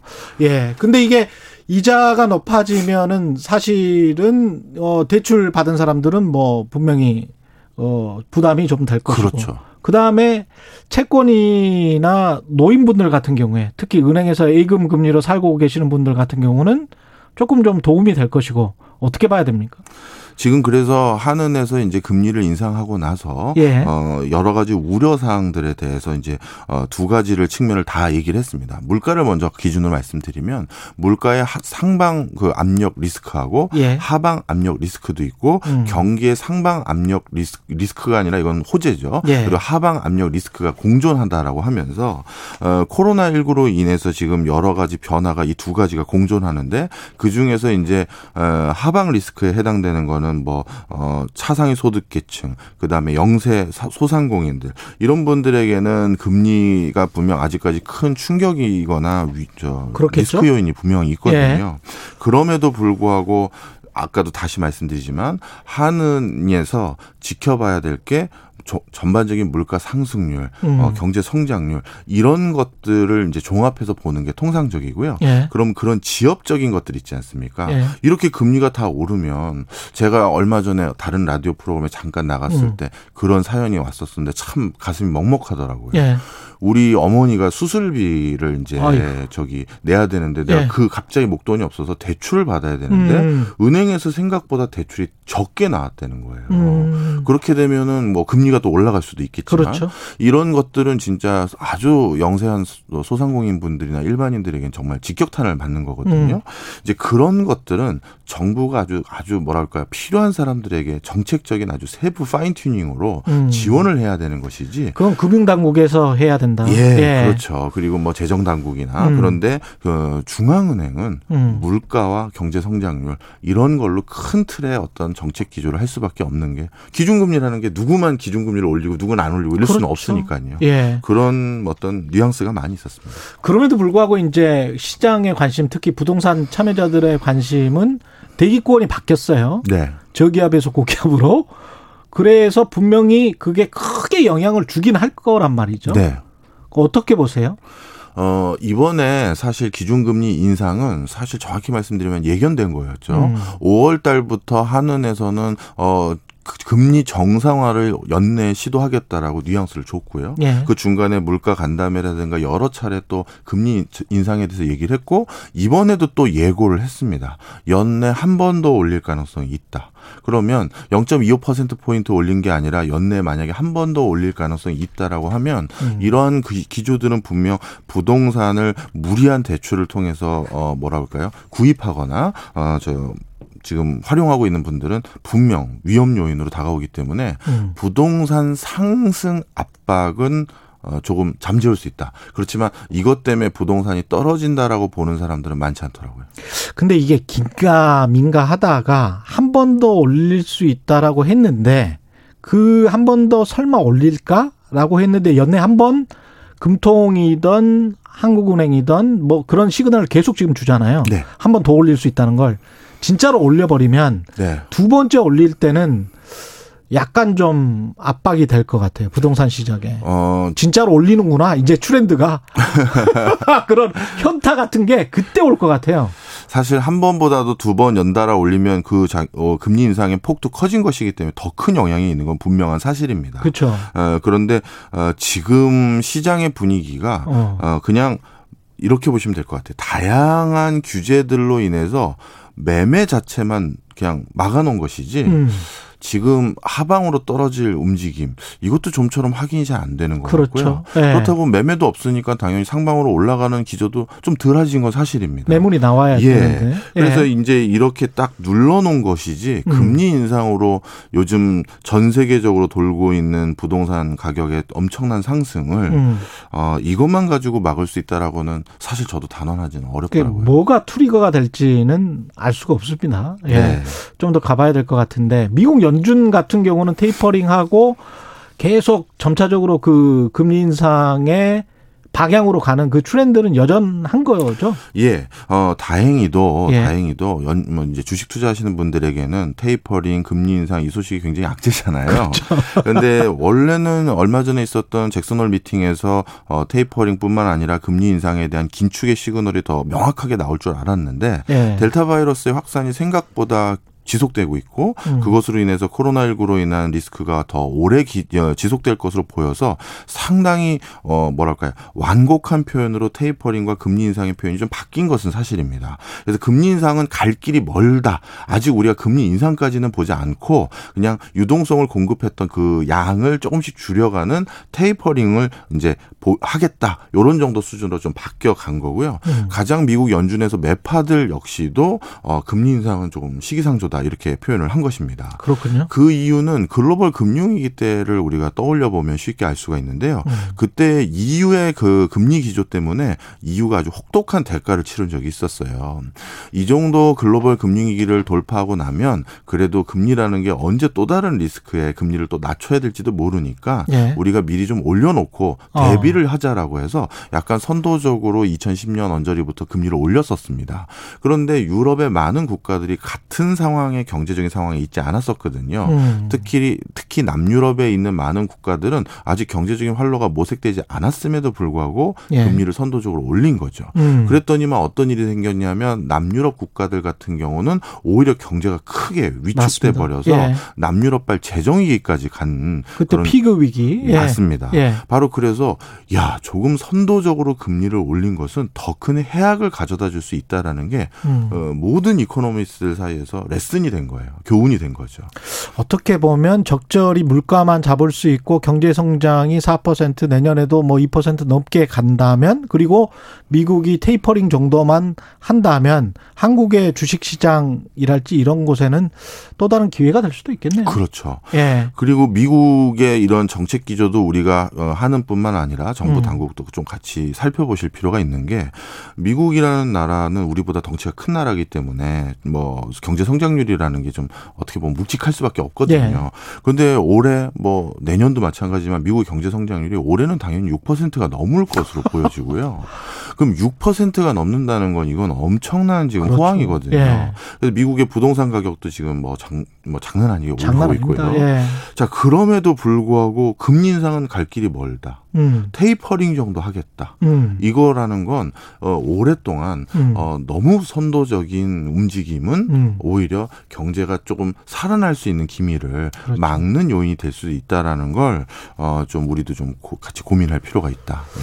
조금 더 축제를 즐기자는 그런 음, 뉘앙스도 있는 것 같습니다. 네. 예, 오늘 말씀 감사하고요. 지금까지 최경련의 최강시사 경제합시다 박정호 명지대학교 특임 교수였습니다. 고맙습니다. 감사합니다. KBS 일라디오 최경련의 최강시사 듣고 계신 지금 시각은 8시 45분으로 향하고 있습니다. 여러분은 지금 KBS 일라디오 최경영의 최강 시사와 함께하고 계십니다. 네, 주말 사이 주목을 받았던 두 사건 짚어보겠습니다. 전자 팔, 발찌를 끊고 도주했던 남성이 여성 두 명을 살해한 사건. 그리고 여자친구를 폭행해서 숨지게 한 이른바 마포 데이트 폭행 사망 사건. 아유.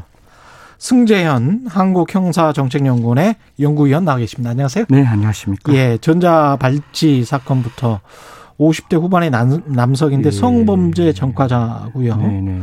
전자발찌를 끊기 전후에 에, 두 건의 살인 사건을. 두 건의 살인 사건. 네. 이거는 뭐, 아, 어, 이게 이, 가능합니까? 저도 뭐 그 기사를 보고 눈을 다시 한번 닦고 봤어요. 예. 봤는데 어 정작 피해자 두 분께서 유명을 달리하신 둘 유명을 달리하신 사건인데 예. 이강 씨 올 5월 6일 날 가출소를 합니다. 그러니까 5월 6일 날 가출소했으니까 약 3개월여 만이죠. 음. 8월 27일 송파구 신천동에서 오후, 3, 오후 5시 31분쯤 전자발찌를 훼손하고 도주를 합니다. 사실 전자발찌는 그 8호선 몽총 토성 인근에 버린 뒤에 렌트카까지 해요. 렌트카를 해서 들키면 안 되잖아요. 예. 그래서 렌트카를 해서 서울역까지 가요. 그리고 예. 자기 휴대폰은 다른 어떤 공공버스 안에 놓고 가는 치밀한 어떤 계획을 하고 있었는데 이걸 좀 알아보니까 27일 전에 이미 피해자 한 명을 살해한 후에 이제 이런 행동을 했는 거죠. 그러니까 살해 후에 이런 행동이었기 때문에 굉장히 계획적인 행동을 했고 또 이후에 50대 여성을 한 분을 더 살해를 합니다. 살해를 하고 그 경찰서에 나와서 그 강 씨가 이야기했는 것은 자기에게 체포망이 좁혀오니 내가 자수할 수밖에 없었다라고 이야기를 하는데 사실 이미 피해자 두 분은 사망하시고 난 다음에 부분이라서 이 부분은 경찰과 법무부가 어, 책임으로부터 자유롭지는 않을 것이다 이렇게 말씀드리겠습니다. 야, 이게 어떻게 가능하죠? 전자발찌를 끊고 나갔을 때부터 경찰은 찾았을 것 같은데. 네네네. 근데 그 전에 또 이미 살인을 했었고 네네. 이게 무슨 어떤 뭐랄까요? 둘 사이에 어떤 원한 관계가 있었던 겁니까? 어, 제일 처음에 이게 사실 저희들 언론중재법 도 이제 곧 통과가 될 건데 반론권이라는 게 필요하잖아요. 그렇죠. 그런데 사실 뭐 피해자는 이미 사망해서 이야기를 할 수 없는 부분이고 음. 가해자는 지금 수사 중이기 때문에 가해자의 이야기를 들어볼 수는 없지만 예. 지금 이제 언론에서 나온 여러 가지를 종합해서 말씀을 드리면 첫 번째는 성관계를 부정했기 때문에 거절했기 때문에 살해했다 라고 하는데 또 진술을 조금 번복하는 듯해요. 그래서 금전적인 관계가 있다라고 음. 이야기하는데 제가 그냥 모르지만 조심스럽게 정말 조심스럽게 유추해 보기는 첫 번째 피해 여성은 성범죄와 관계가 되는 것고 예. 예, 두 번째는 어, 금전적인 문제가 좀 관계되어 있지 않을까. 그 예. 처음에는 집에서 이 피해 여성이 살해를 당해요. 그러니까 음. 집에까지 왔으니 그 부분에서는 이제 성관계 문제가 조금 있을 듯하고 알고 있었던 사람이다 최소한. 예, 예. 그리고 두, 두 번째는 이제 도망을 가야 되니까 금전적인 문제가 조금 있고 뭐 언론에 나온 이야기는 뭐 돈을 갚겠다 뭐 이런 이야기를 하면서 만났다라고 이야기를 하니까 음. 전자와 후자의 살인 동기는 다를 수 있을 듯한데 예. 이것도 경찰이 분명히 찾아야 한다. 왜냐하면 우리나라는 살인의 동기에 따라서 그 형량이 달라지고 있기 때문에 필요하다라고 생각합니다. 이 전자 발찌를 훼손하고 경찰이 그 훼손한 순간에 바로 통보가 될 거 아니에요, 분명히. 네네 훼손을 하면 분명히 통보가 됩니다. 그러면 어, 왜 이렇게 방치를 하죠? 사실 이 부분은 뭐 경찰이나 그다음에 보호관찰소에서도 최소한 이야기를 할 수 있는 부분이 있는데 아까 예. 제가 말씀드렸잖아요. 전자 발찌를 딱 공업용 커트칼로 끊으면 예. 사실 끊기기는 끊기는데 진짜 어렵게 만들어 놓기는 놓았거든요. 음. 근데 작정하고 끊으려고 하면 뭐 그걸 어떠한 방법이라도 끊어내겠죠. 그럼 끊어내면 경보가 딱 울리면 예. 경보 울리는 순간 두 가지로 접근합니다. 하나는 경찰과 연계되어 있어서 그 보호관찰소에서 이 사람 전자발찌를 끊었다. 그 최종 시점이 여기다라고 이야기하면 경찰이 출동을 해요. 예. 그리고 그 보호관찰관도 옛날에는 특별사법경찰권이 없었는데 올 6월 9일부터 특별사법경찰권이 부여됐거든요. 예. 그래서 보호관찰관 공무원도 수사에 임할 수가 있습니다. 그래서 굉장히 적극적으로 찾았는데 아까 제가 말씀드렸다시피 이강씨 이미 피해자 한 명을 살해하고 난 다음에 문제였기 때문에 자기의 동선을 나름대로는 치밀하게 좀 만들었는 것 같아요. 아까 제가 말씀드렸다시피 끊고 전자발찌는 몽총토성에 버리고 렌트카를 이용해서 가지고 운전했고 서울역까지 왔고 또 자기 휴대폰이나 기타 추적할 수 있는 거는 다른 장소에 버려놓고 왔기 때문에 뭐 그렇지만 뭐 피해자가 사망한 사건이기 때문에 뭐 예. 이게 핑계가 될 수는 없다라고 생각합니다. 이게 피의자 강 씨는 지금 성범죄 전과도 많았다는데 예. 신- 신상공개 대상자도 아니었어요? 아, 이게 신상 공개가 두 가지가 있어요. 예. 하나는 우리가 수사 단계에서 신상 공개를 하는 경우가 있잖아요. 예. 그거는 특정 강력 범죄 혹은 예, 예. 성범죄가 저질러질 때 예. 수사 단계에서 이제 신상 공개를 하는 거고 가출소. 이, 예, 그러니까 수사를 하면서 하는 거고 예. 또 두 번째는 법원의 판결을 받고 하는 게 있는데 음. 그게 이제 성범죄자 같은 경우에는 법원에서 야 신상 공개해 예. 이러면 성범죄 성범죄자 알림이 이라고 해서 저희들이 들어가서 들어가서 볼 수 있는데 예. 이 사람이 성범죄를 했는 마지막 시점 2005년이에요. 음. 그때는 성범죄자 알림이 이라는 제도가 없었어요. 이게 2009년인가 2008년에 만들어지거든요. 그래서 그렇군요. 조두순도 그때 기억나시죠? 예. 그게 시점이 언제냐에 따라서 성범죄자 알림이 이에 올라가느냐 안 올라가느냐 소급이 되느냐 안 되느냐 여러 문제가 있는데 이번 일로 기화를 가지고 다음에도 이런 일이 발생할 수 있으니 음. 제가 봤을 때 성범죄자 같은 경우에는 지금이라도 소급해서 나오는 시점에 예. 그 사람의 신상 공개를 할지 안 할지 한 번 더 판단하는 음. 그런 계기가 만들어져야 한다라는 말씀드리겠습니다. 가출소 되는 시점에 출소되는 네네. 시점에 뭐 그 전에 범죄를 저질러도 정말 흉악한 범죄면 당연히 성범죄자 알림이에 그렇죠. 가와야 되잖아요. 일반 예. 국민에 대한 보호를 그 가해자의 인권 때문에 음. 포기할 수는 없는 거니까요. 그러니까요. 거기다가 이제 오랫동안 징역형을 받고 있었으면 네, 14범이라고 하는데 성범죄 건수는 두 건이나 되더라고요. 아, 참 무리한 안타깝네요. 예. 예. 서울 마포에서 일어난 데이트 폭력 사망 사건 같은 경우 CCTV 혹시 보셨습니까? 네, 저도 봤습니다. 이거는 뭐 아, 저도 뭐 이게 데이트 폭력을 예. 진짜 근절을 해야 되겠다고 그렇게 노력을 하고 있음에도 불구하고 이런 사건이 계속 계속 일어나서 저도 뭐 입이 열 개라도 할 말이 없는데요. 저희 음. 형사정책연구원에서도 이런 부분에서 굉장히 많은 노력을 했지만 예. 지금 나오는 상황을 보면 가해 남성이 피해 여성을 굉장히 세게 벽으로 밀어붙이는 모습은 보여요. 예.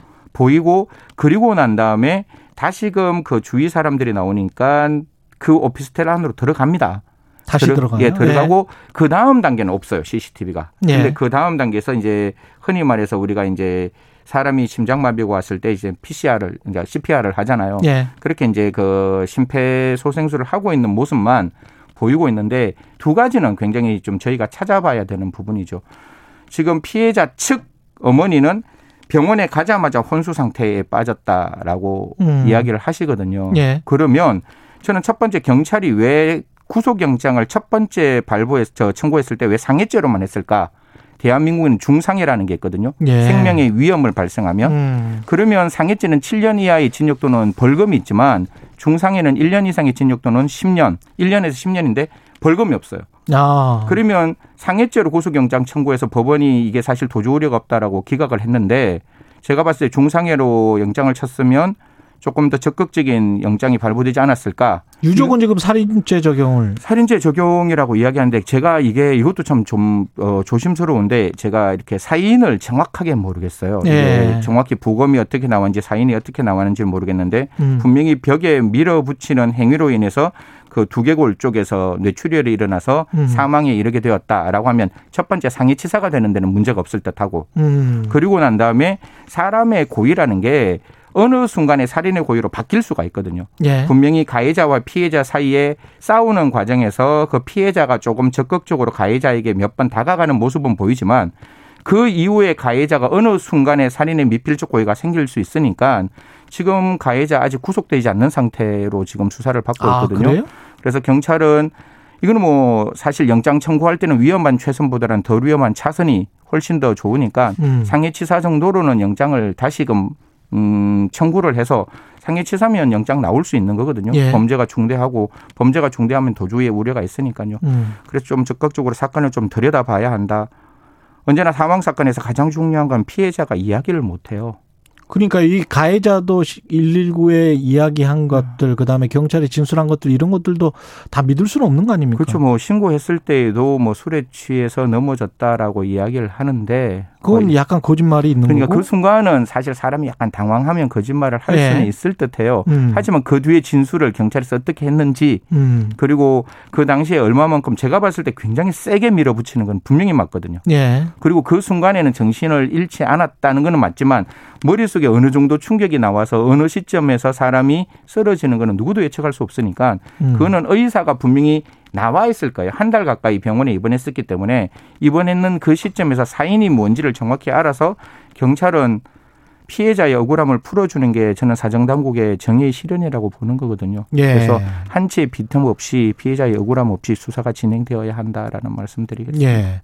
청취자 K122님은 네. 그냥 폭력이죠. 데이트가 웬 말입니까? 이제 데이트 폭력이란 말부터 바꿨으면 좋겠습니다.